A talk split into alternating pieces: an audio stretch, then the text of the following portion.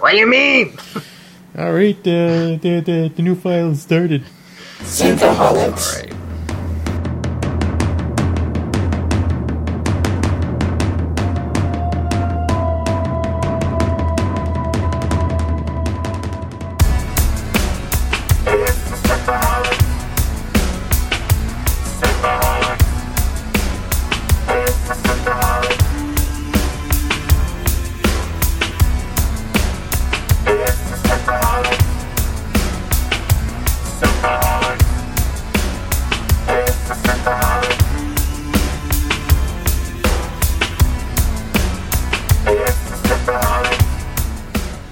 Synthaholics. Thank you so much for downloading this episode. Today we are on chapter, I believe, 16 of Dune. We have myself, Aaron O'Brien, and Dave Duncan. Hello, Dave. Hello, hello, uh, Aaron O'Brien. That's your Duke Leto's voice, eh? Duke Leto, you know, he's uh, kind of important in this chapter. Not, Yeah. not trying to stroke my ego or anything. He is. Um, uh, Leto, do you have a? Our, um, would you consider yourself uh, to be sardonic? Uh, that and uh, epileptic. Definitely uh, might have some narcolepsy going on. I don't know. Narcolepsy too? you Uh, know, I'm, I take speed constantly. Oh, gee, I know, right? I just know, can't, can't keep my eyes open. You know, my son, he's just so boring. So uh, we have the beginning of this uh, chapter, where this is the chapter we have this uh, big uh, banquet, this big dining uh, experience between all the big, well-to-do, uh, bigwigs on Arrakis. And uh, the little opening quote says, "Greatness is a transitory experience. It is never consistent. It depends in part upon the myth-making imagination of humankind." The person who experienced greatness must have a feeling for the myth he is in.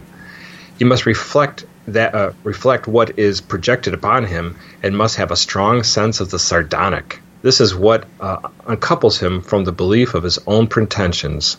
The sardonic is all that permits him from moving uh, to move within himself.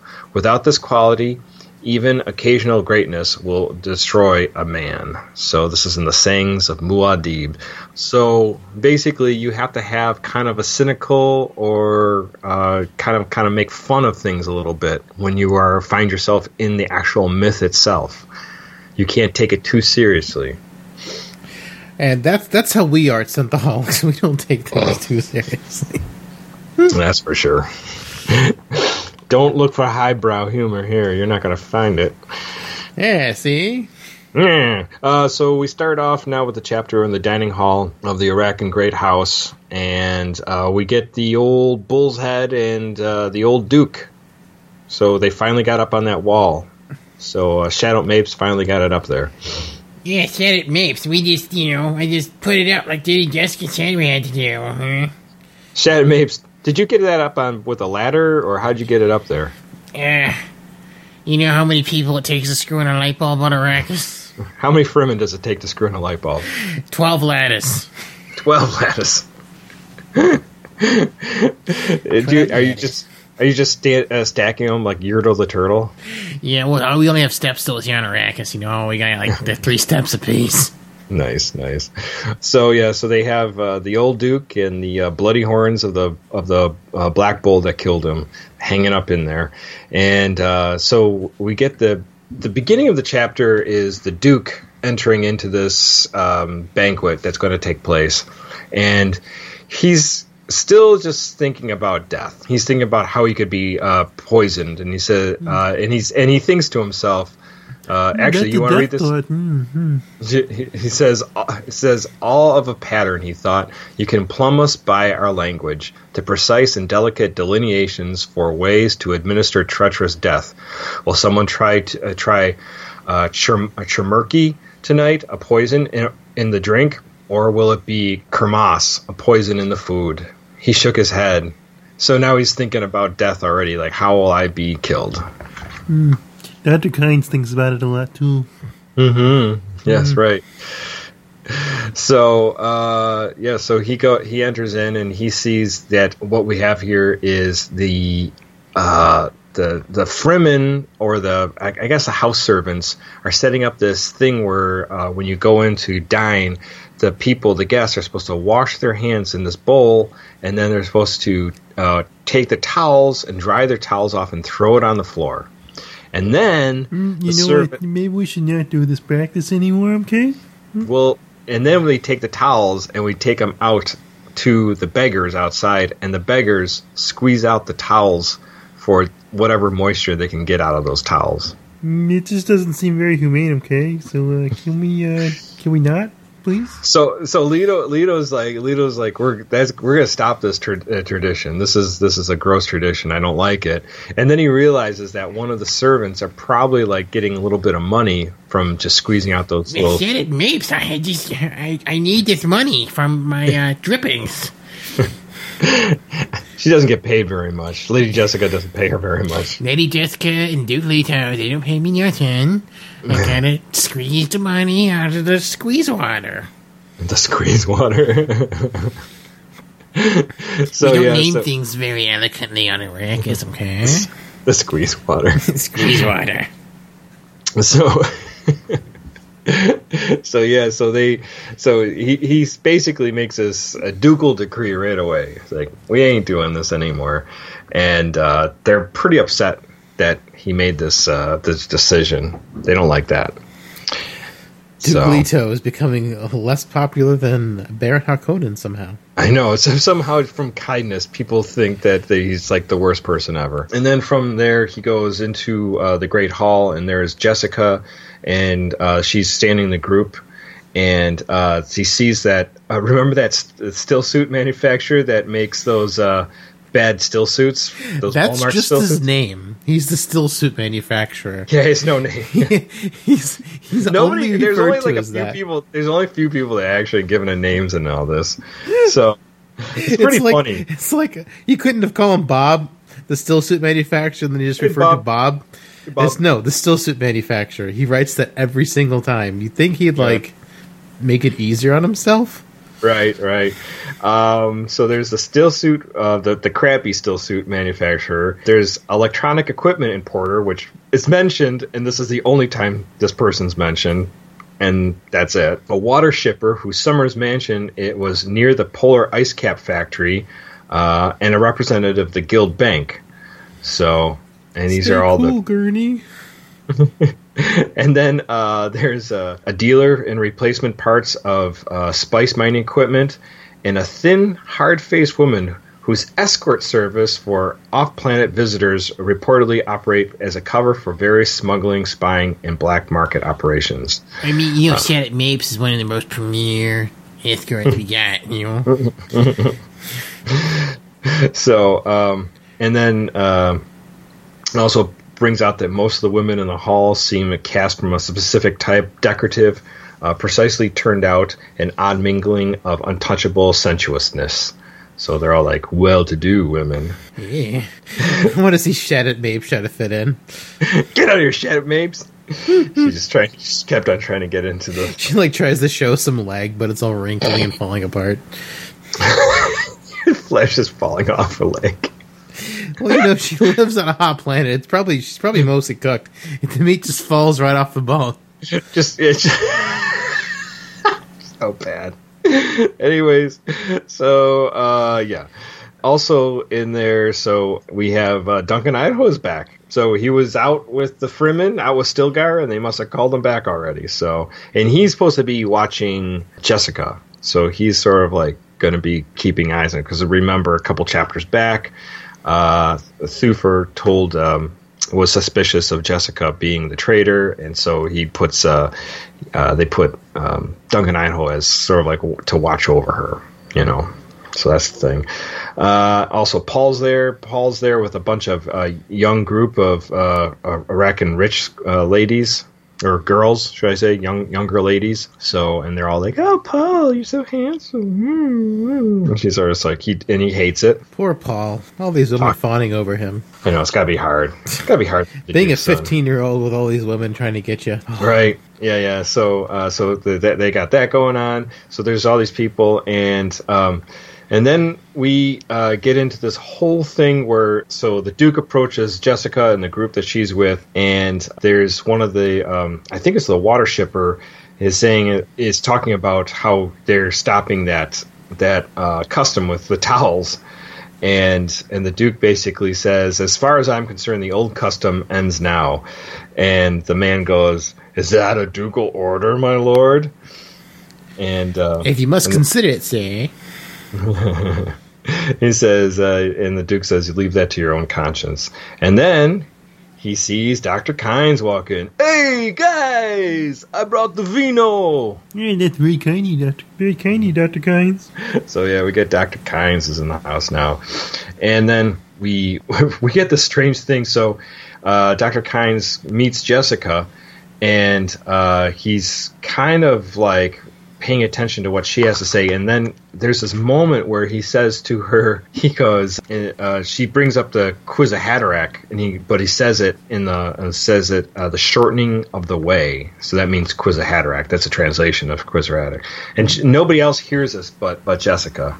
She's looking out for it. Oh, especially in this chapter is very important uh, that the Bene Gesserit training for Jessica and Paul is like paramount here because they are reading everybody's inflections and telling like Paul tells when people is lying, so as Jessica picks up on it, but Paul seems more attuned to a lot of things. And Paul knows when women are just trying to sleep with him to kill him versus Yes. just actually trying to sleep with him. And he Right, doesn't right. he doesn't like he especially doesn't like the ones that don't want to kill him for some reason. I want to keep with those. The ones that want to kill him seem way more interesting to him. Right, right. So, and then we go into this whole thing. Uh, just before that, they're talking with this water shipper, Lingar Bruit, and he's he's like kind of like out. He was even when the Harkonnens ruled Arrakis, he was kind of outside their rule of, because he was just so powerful. Because he's this uh, powerful water shipper. Because water's so you know important on Arrakis. Ice pirates. Da, da, Yeah. da, da. Exactly. So many things can fit into this universe. I know. Get the ice pirates. You could put the ice pirates in this universe for sure if they Yeah. weren't so goofy. So Bruit kind of is also uh, uh, interested if the Duke was planning to put some weather control system on the planet because you know, obviously his powers, his investments in water, and then uh, you know there's like saying, well, you might have to diversify your uh, your your wealth now. Can't just be water, and so. let's uh, let's just terraform Arrakis. We don't want sand anymore. Even though water basically kills worms, so no. So, anyways, so they they head into uh, after a little banter back and forth. They head into the dining hall, and they they all walk in and they sit down. And the Paul uh, Paul is sitting next to a young woman, uh, a little bit taller than than him, and she is the uh, daughter of the father who makes those uh, Walmart uh, still suits. Uh huh. The good old Walmart brand. Yeah, exactly. True value still suits. Right, right. Um, so and then says there's an, another man, and uh, that was was invited that the Duke's not aware of. And he says, who, he says, who's the man with a scarf, a scarf uh, face ahead of Paul? Because when they're walking in, he goes, "As this late edition." Jessica says, "Gurney arranged to invite a smuggler." He goes, "Gurney arranged it," and he's basically this is like a powerful um, smuggler, and his name is Esmar uh. Is that I am I saying that right? Yeah, Duke. s- sounds sounds fine to me. I don't remember how it said in, in the audiobook. So We should- and we can then, call him David Bowie. what's that? We should just call him David Bowie. Why would we call that? David You said he had like the scarf around his neck. I'm like, maybe I think of David Bowie. no, it was a, scar, a scar, not a scar. Oh, a scar. Oh, okay. Never mind. yeah, it would be funny if it was David Bowie. we ain't gonna talk about Judy. We're just not gonna bring her up. Maybe Um, Jodorowsky's Dune. He could have been David Bowie. I think I think Bowie was too young for Jodorowsky's Dune, but maybe yeah, I'm maybe maybe would just been very very young david bowie. So anyway so uh, at first the duke's a, a little kind of pissed off that this person is invited but he says uh, he's kind of a good person to get to know and you know it's it basically it's he's a good guy to be around now because it kind of will upset the order here because they're seeing this guy here. And uh, he's got the smuggler has uh, strong ties with dr kynes through the Fremen. So, uh, but uh, Jessica says that the smuggler will sow doubt and suspicion just by his presence, So they're kind of like just playing mind tricks, even on the people that they're with. So Always fucking with them. Two can play this game. So uh, they all get ready to sit down, and then the Duke stands to give a toast. And they have to sort of like follow what the Duke does. This is kind of like protocol. So he's going to raise his flagon of water to give a toast. And did you uh, did you find his quote here? In the, in the olden times, Well, this is uh, and the, it was the duty of the for the go. I'll, I'll read it in his. I don't know if that's what you're what you're meaning. Like, I found I, this is what I thought because he's like Gurney, give us a tune. Right, right. That's um, that was just yeah, yeah. I mean, that's part of it, right? Yeah. Um, but first, he goes like um, he says, "I'll give a toast," and they all grasp their flags. And he's first he yells, "Here I am," and here I, uh, here I remain. He barks, and uh, he puts the and here I remain. and says, uh, "My toast is of those maxims so dear to our hearts. B- uh, business makes progress, fortune passes everywhere." And he sips the water. And then he slams it down, and it, water drips out, and people like look very upset. Yes, and he goes, and Gurney's off in the corner, and uh, and he says, "Gurney, give us a tune." And this is he plays a minor chord, so it's kind of a sad song. And this is where the Duke, uh, still standing, he this is his uh, this is his quote. In olden times, it was the duty of the host to entertain guests of his own talents. I cannot sing, but I give you words of Gurney's song. Consider it another toast. A toast to all who died to bring us this situation, okay? Yeah, right, right. Review, Cody- friends, troops long past review. All to the freight weight of pains and dollars, their spirits wear our silver collars. Review, friends, troops long past review. Each a dot of time without pretense or guile. With them passes the loot of fortune. Fri review, friends, troops long past review. When our time ends, it is rictus smile. We pass the tune of fortune. So, and his voice trails off in the last line, and then he uh, takes a, a drink from his flagon and then slams on the table, like you said.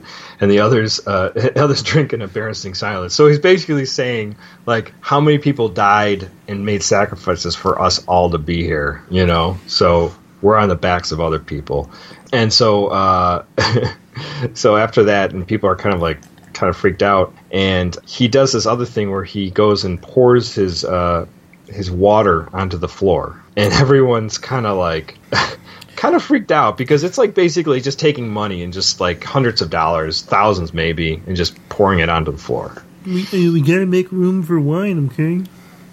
and uh so um so there and everyone's like freaked out like everybody doesn't want to do this. The only one who doesn't listen to the duke is dr kynes is taking his water and pouring it into another container under his coat Dr. Kynes is great. and like and the Jessica sees him and Kynes sees that Jessica sees him and just basically goes, "Yep, I'm doing this." He I'm winks. I'm- yeah. so everyone's kind of like thinking like, "Oh man, the Duke's unhinged." So they're they're kind of freaked out by that, uh, by his you know just his his actions and his words. So then we get this whole thing where where they're sit, when they're sitting down the dinner and the still food suit manufacturer keeps on complimenting the, the meals and he keeps on. Can I get that recipe? Can I get the recipe? Can I get the recipe for the good still soup? it's superb, simply superb. And it, and they like it too because it's a Caladan meal and there isn't a hint of melange spice in the in the meal, so they're sort of like, wow, this is like a treat. So Something that doesn't taste like cinnamon, huh? Uh, I make cinnamon rolls all the time. You know what I'm saying? got, everything's made of cinnamon, cinnamon rolls. Oh, it's got to be gross. Cinnamon toast crunch. Cinnamon coffee. I know. So uh, the cinnamon the hamburgers. cinnamon sauerkraut. cinnamon spaghetti. cinnamon ravioli. Anyways, talking about uh, the old Kynes there, the guild banker uh, goes to Kynes says, I understand, uh, Kynes, another factory crawler is lost to a worm. So already news has got there, and Duke's like, well, the news travels fast. And then, so that's another thing that Duke is still kind of pissed off that the factory crawler uh, got got destroyed uh, by that worm. And uh, they keep with asking. my face, why don't you, huh? I know. Anyway, so uh, so there's the the whole thing of that, and obviously he's he, uh, he's kind of pissed off by the whole thing, and they keep on making into this whole um, like the Bene Gesserits are looking at how everyone is being uh, how everyone communicates and how they talk, and Jessica realizes the guild banker has a cadence in the speech that he's tried to lose, but still there. That he's from Giedi Prime, so he is a Harkonnen operative. Uh-oh, So how do they talk? I don't know, but um, but anyway, so that so that that's the, the she realizes that that this is speech pattern and that um, this guy is a, a you know works for is probably working with the Harkonnens. He's a real stand-up guy. Right. So, and then she's like, and then she's even thinking to herself, does that mean the guild takes, uh, has taken a side, the banking guild taken a side against the house, uh, House Atreides? So she's, so now she's, she's kind of like upset by all this. And, um, uh, so anyways, so then they get in this whole thing with the banker starts talking about uh, the birds of Arrakis and how most of them are carrion eaters and they had drink blood. And they start talking how the banker is called Susu. So uh, the the girl. Zuzu. So the the girl that's sitting next to Paul, who's the man, uh, the Walmart, uh, Walmart uh, still suit uh, manufacturer's daughter, is like saying like, "Oh, Susu, you say the most disgusting things." And uh, uh, so Susu is something that water peddlers uh, say. They uh, they say Susu, something like that, to for selling their water. It, was mentioned in earlier in the cha- uh, some of the early chapters. Anyways, so uh, so they're all having a little laugh that he's nicknamed Susu for some reason. I don't know why. And and then they oh, go. he gets the name. Oh, he's not the still suit manufacturer. That's well, good. that's well, no, no. This is the the, the banker. yeah, I know, I know. I was just saying, well, he gets a name. Right. Yeah, exactly. Some people don't get names. So he says, uh, do you, and Paul says to him, says, so, so do you mean that all birds are cannibals? And then, and then they're like, the banker's like, that's weird. Why would you say that? And says just that merely that uh, birds drink uh, drink blood. And says it, and Paul's kind of argues back. Remember, Paul's like 14, 15 years old, and he says that's not an odd question. And uh, they get into this whole thing where the banker's kind of pissed off at Paul for kind of challenging him. And then Dr. Kine says it's the rule of ecology. It's the rule of ecology, he says, that the young master appears to understand quite well. The struggle between life elements is a struggle for free energy of a system. Blood's an efficient energy source. So, Blood's mostly water, you know. and then the banker's like, it's said that the Fremen uh, scum drink uh, the blood of their dead. And, and then Kynes answers back, not the blood, sir, but all men's water ultimately belongs to his people, his tribe. It's a necessity when you live near the Great Flat. All water is precious there, and human body is, is composed of some 70% water by weight. A dead man surely no longer requires water. So basically, they they take the person's water and they just suck it out of them somehow and they give them back to their people. So, so you get to drink, you know, grandma's water. Grandma's blood and her urine and her feces. the shit piss processed of thigh pads. And then uh, he says, and then he says to um, the banker says to the, he says, "You've associated so long with the Fremen that you've lost all sensibilities." The banker says, and Kynes looked at him calmly, uh, studied the pale, trembling face, and says, "Are you challenging me, sir?" And the banker kind of freezes, and he says, "Of course not. I'd not so insult my our host and hostess." So, like all of a sudden, like they realize that everyone like this guy is terrified of what Kynes can do. And Kynes says, "A host and hostess are quite capable of deciding themselves when they've been insulted. They're brave people who understand the defense of honor. We all may attest to their courage by the fact they are here now on Arrakis." So he compliments the the Atreides for just being there, and then and then the, the Kynes kind of like looks at the banker like, well, what do you want to do? And then the uh, the banker's like, I meant no offense. If offense was taken, please accept my apologies. And uh, Kynes just kind of calmly goes, freely given, freely accepted, and smiles at Jessica and just goes back to eating. So he like was ready to like take out the banker. Man, Dr. Kynes is to cut somebody. Yeah, and then uh, Jessica sees that this uh, the smuggler uh, had all of a sudden relaxed too. So the smuggler was ready to jump to his you know his defense too, I suppose. So uh, and that Kynes would have just killed the banker without hesitation. So um, so Kynes anyways, badass. anyway, so they, they go on they go on eating, and they and they still talk about a lot of the ec- ecology of the uh, the planet and how things are. You know, uh, what was it? Kind says something. Is water is is at least uh, says Kynes' talking about the ecology of the water, and he says water is at least the, is is the least favorable condition of life in Arrakis. And remember that growth itself can uh, produce unfavorable conditions unless it's treated with extreme care.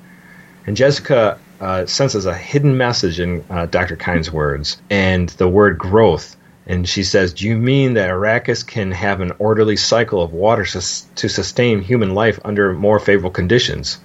And then the water, uh, the water importer is like, impossible, that can't happen. And then finally, they break down that Kynes has been doing some experiments on that, and they basically, if they had just a little bit of water, like three percent of green plant element on the Arrakis, involved uh, forming carbon compounds and food stuff we could start a cyclical system. The kind says so. So that's a possibility.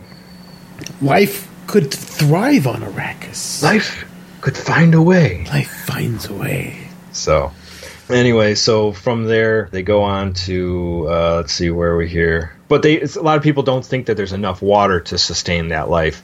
And kinds, they kind of start hammering down Kynes like, is there enough water on Arrakis to do that? Is there? And Kynes doesn't want to answer, and Kynes kind of puts down his head and says, um, you know, like it's possible, basically, you know. So and and they realize that he's hiding something. Like Paul realizes that he's hiding this this this uh, the, the fact that there might be more water on Arrakis than we know. Ooh, let's get some water. Get some water here. Let's open a water park, Dad. Yeah. Water Is it- slides. Don't they basically have a water park that uh, everyone's mad that they have anyway? the conservatory The they mentioned in the beginning, and Yeah. and yeah, because he's because they got kind of pissed that they're stopping that tradition with the towels. So and the Duke gets a note that there's something important that calls his attention, and he has to go and uh, take off. So he has Paul sit down in his place, and uh, Gurney sits next down uh, to where Paul was sitting. And um, so Paul sort of is like now he's kind of the head of the table at the at that point. And then the banker wants him to wants the water importer Brewitt to give give a toast. He says, "Come, Master Master Brewitt, lead us with a toast. Perhaps you've a dollop of wisdom for the boy who must be treated like a man." So kind of giving Paul a shot there. Whoa. You know, yeah. And then Jessica clenched her right hand into a fist beneath the table, and she saw the hand signal pass from Halleck to Idaho, and saw the uh, and saw the um, house troops along the wall move into position of maximum guard. So she's seeing that there's something could happen here, and Brewitt kind of looks at the banker, kind of like pissed off, and uh, so the, and even Paul sees that uh, Gurney's like in a defensive position, so that something's going to happen. And uh, and then he says, once on Caladan, I saw a body of a drowned fisherman recovered. He and then the the, the still suit manufacturer daughter says, drowned. And Paul's like, uh, yes, immersed in water until dead, drowned. And she goes, hmm, what an interesting way to die. It's going to be the best way to die ever on Arrakis. and then the guy continues. Interesting thing about the uh, about this man was the wounds on his shoulders, made by another fisherman's uh, claw uh, claw boots. This fisherman was one of several in the boat on the craft for traveling on the water. Was uh, floundering, sank beneath the water. Another fisherman. Helping recover the body, said that he had seen marks like this man's wounds several times. They met uh, another drowning fisherman tried to stand up on the poor fellow's shoulders in the attempt to reach the surface to reach air. And the banker says, Well, why is that interesting? And the guy goes, Because of an observation made by my father at the same time. He said, The drowning man who climbs up on the shoulder to save himself is understandable, except when you see it happen in the, uh, in the drawing room. So, meaning like when you see it happen in your own living room, some somebody's in a lot of trouble. And Wow. Paul, yeah. So this is a this is a dig towards the Duke and the Atreides that they're the drowning man. And then Paul, Are you making Paul, a drowning man argument?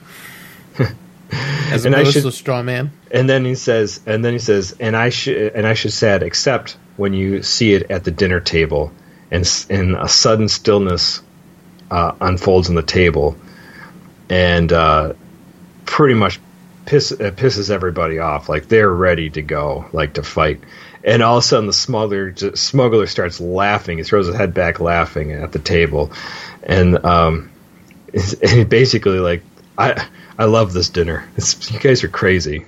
the stuff you're saying. So anyway, so that was basically pretty shitty thing to do. So the water merchant is basically saying that the the Atreides are are drowning. They're they're dead. They're done for. And does uh, he know something that uh, everyone else seems to know? and then Jessica makes this little comment says, "My son displays a general garment, and and you claim it's cut to your fit." And says, "What a fascinating revelation!" And she slides her uh, slides her hand to her leg to her uh, uh, knife, and she uh, f- uh, she's fastened down by her calf. So she's ready to stab this guy. I'm gonna cut someone so bad they're gonna wish they didn't get cut so bad. I'm gonna have to kill everyone else in this motherfucking room because no one's allowed to see this thing unsheathed. And Paul sees when she says that um, uh, that she's freeing herself for action, and hears the code word garment, which means prepare for violence. So, and then uh, Kynes sees what's happening with Jessica and gives like a subtle hand gesture, like to uh, to the smuggler, saying, uh, "Careful, here we're going to go. Something's going to happen." And the smuggler uh, is to his feet and lifts his flagon. Says, "I'll give you a toast," he says, "to young Paul Atreides, still lad by his looks, but a man by his actions." And Jessica's like, "Why are you getting involved in this?" And so people all respond at the table, and Jessica realizes that because Kynes gave him that sign, it was kind of like do something or we're going to have problems, kind of thing. So uh, Jessica chills out there for a second, and then she takes her hand off her knife, and uh, she lifts her uh, lifts her cup with Kynes and everyone else. So, anyways, Price is averted. Right, just for the moment. And then it says, Halleck says something it's like, in society, people shouldn't be quick to take offense. It is frequently su- suicidal. He looked at the stillsuit manufacturer's daughter beside him. Don't you think so, miss? And she's like, oh, yes. Yes, I indeed do. There's so much violence. It makes me sick. And a lot of times, no offense is meant. But people die anyways. It doesn't make sense. Indeed, it doesn't, Gurney says. And Jessica saw the near perfection of the girl's act and realized that empty headed little female is not an empty headed little female. She saw the pattern of the threat and understood that Halleck, too, had detected it, and that she planned to lure Paul with sex, and that she was basically used. She was she's a pawn in this game. So they're using this the stillsuit manufacturer tried to uh, in, in, entrance Paul there. Oh, I need uh, I need Paul's recipe for uh, pubic hair. Oh, jeez. Um, so, and then the banker says, uh, he says, "My lady, I'm I fear I've been over overindulged your wines, uh, potent drink at the table, and I'm not accustomed to it." So. He's kind of like apologizing for everything. And then Jessica says, When strangers meet, great allowances should be made for differences of uh, custom at training. So, kind of like calm things down. So, anyways, from there, oh, we started then talking about uh, deep in the desert, how they have soaks and sip wells, and so soaks are areas that are like uh, place you can dig to get water, and then sip wells are literally like straws stuck in the ground that you can go and start drinking water out of the out of the earth. So Hmm, hope no one's shat in this one. yeah, right. And um, Peed down the hole. You. And that, well, that's what Kynes is saying that, and it says, it, but Kynes says that they're all wild rumors, and it, not to pay any attention. But Paul realizes right away that he's lying, so he knows that Kynes is lying about something. So again, he picks up on Kynes lying about all sorts of things with his Bene Gesserit training. Uh, just gets a message back that says the Harkonnens tried to get the shipment of laser guns. We captured them. This uh, this means they have they've succeeded with other shipments. And certainly means they uh, means they don't place much store in shields. Take appro- appropriate precautions. And so Jessica starts thinking about the laser guns, and apparently laser guns can just like uh, when they're hit a shield, they have an explosive reaction that could be sort of like uh, an atomic bomb going off.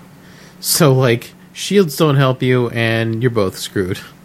Right. So you're both going to die, and um, and Paul makes uh, you know, but the note says "Uh, crisis averted, nothing to worry about. Um, you know, everything's fine. And Paul says It says, "I never doubt we uh, find." Oh, because he says that that, that what what took his uh, took him away was that they found the carryall. One of the smugglers found the carryall. Some Harkonnen agent tried to uh, sabotage the carryall that that uh, destroyed uh, that was missing when the factory crawler was destroyed. And then even uh, Jessica makes a comment that you know soon we're going to get all these Harkonnen agents and we're going to snuff them out. And she looks right at the banker at this point. And uh, No, she didn't. but but with the laser gun thing, she that all the things that she knows and Paul doesn't. And Paul says, "I never doubt we'd find the carryall. Once my father moves to solve a problem, he solves it. This is a fact that Harkonnens are beginning to discover." And Jessica thinks he's boasting. He shouldn't boast. No person be sleeping. Uh, he says, "No person who will be sleeping far below the ground level this night." As a precaution against slaves guns, has the right to boast. That's my boy. He's always uh, standing up for me.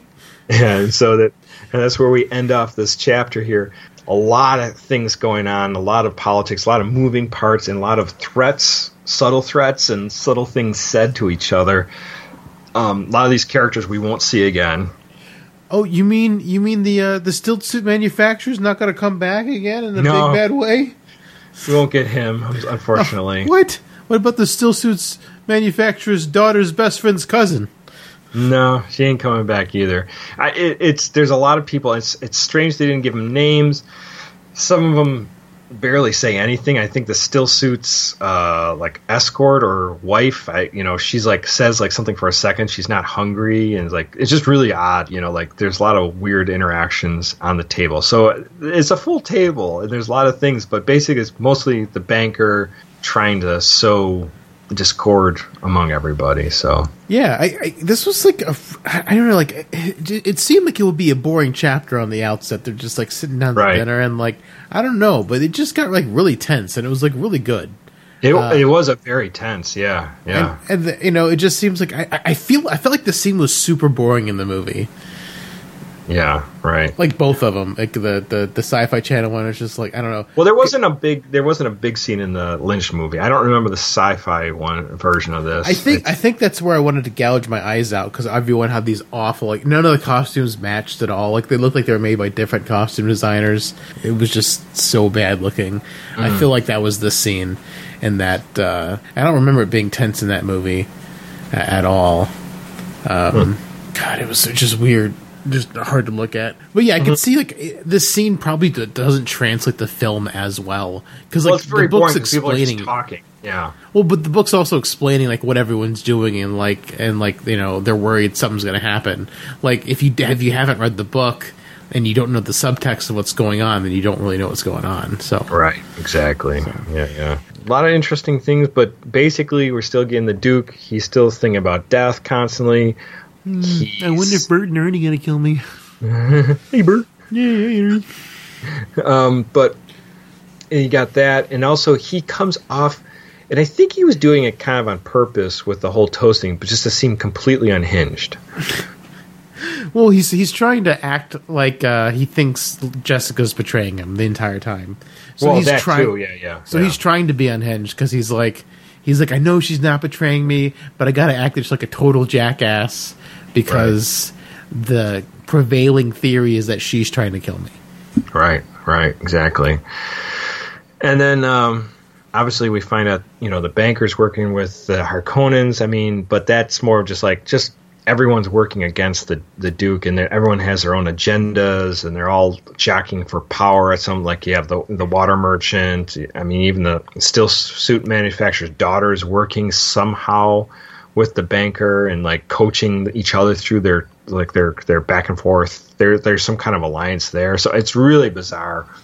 So there's a there's a big conspiracy going on in Arrakis all together against the Atreides, set in place, set in motion basically by the Harkonnens, and I guess ultimately by the Emperor too. So um, Oh yeah, I mean it's like it's a web of stuff happening, and it's it's it's interesting. I'm looking forward to seeing. Like I said, like I mean I don't know. It just I've never read the book before, so I just uh, it's it's exciting how going through and seeing how it unfolds, and uh, it's definitely good sci-fi so far. So I'm I'm, Yeah. I'm impressed, and like a dinner scene being as tense as this was pretty pretty well done. Good job, Yeah, Herbert. Yeah, that was it's very very well written, and it's very you know for a dinner scene with a bunch of nobles and and like rich, well-to-do people.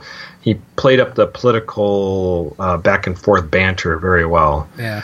Yeah, Yeah, so- absolutely. I, uh, I don't know. I, I've like I'm been I've joined some Dune Facebook groups, which we've been posting some of these uh, episodes in, and uh, I just like I look I see posts where people are talking about some of the books, and some people are like, "Oh, the first one's the best book," and like even all the any, all the other ones by Frank Herbert like maybe aren't as good as the original Dune. So like, uh, and some people say like the stuff by his son and Kevin Anderson aren't that good. I don't know. I'm, I'm interested to see like how it goes because, uh, I mean, I liked Kevin J. Anderson. He wrote some of my favorite Star Wars books, so I'm, I'm, I'm hoping they'll be good. They'll all be pretty good. But I mean, I'm sure everyone's got their own opinions and whatnot. But Right, right, right, so it's just interesting seeing what people's takes are on uh, on the books and which ones are their favorite. right, right. Well, uh, next chapter we get to uh, Duncan Idaho being drunk, Being And, drunk uh, and uh, trying to score a hose.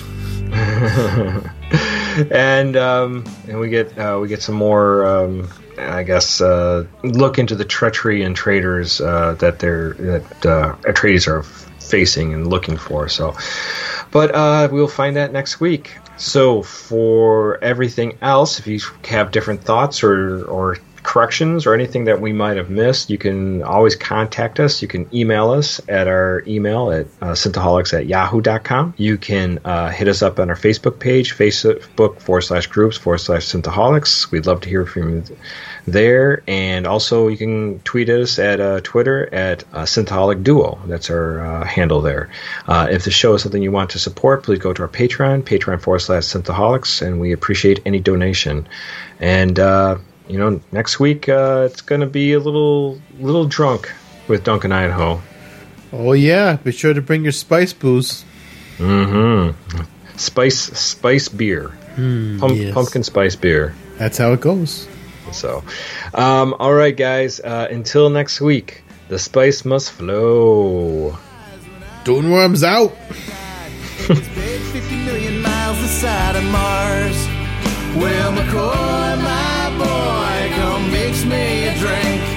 Before the night's over, I'll puke in the sink and we'll cry till we laugh.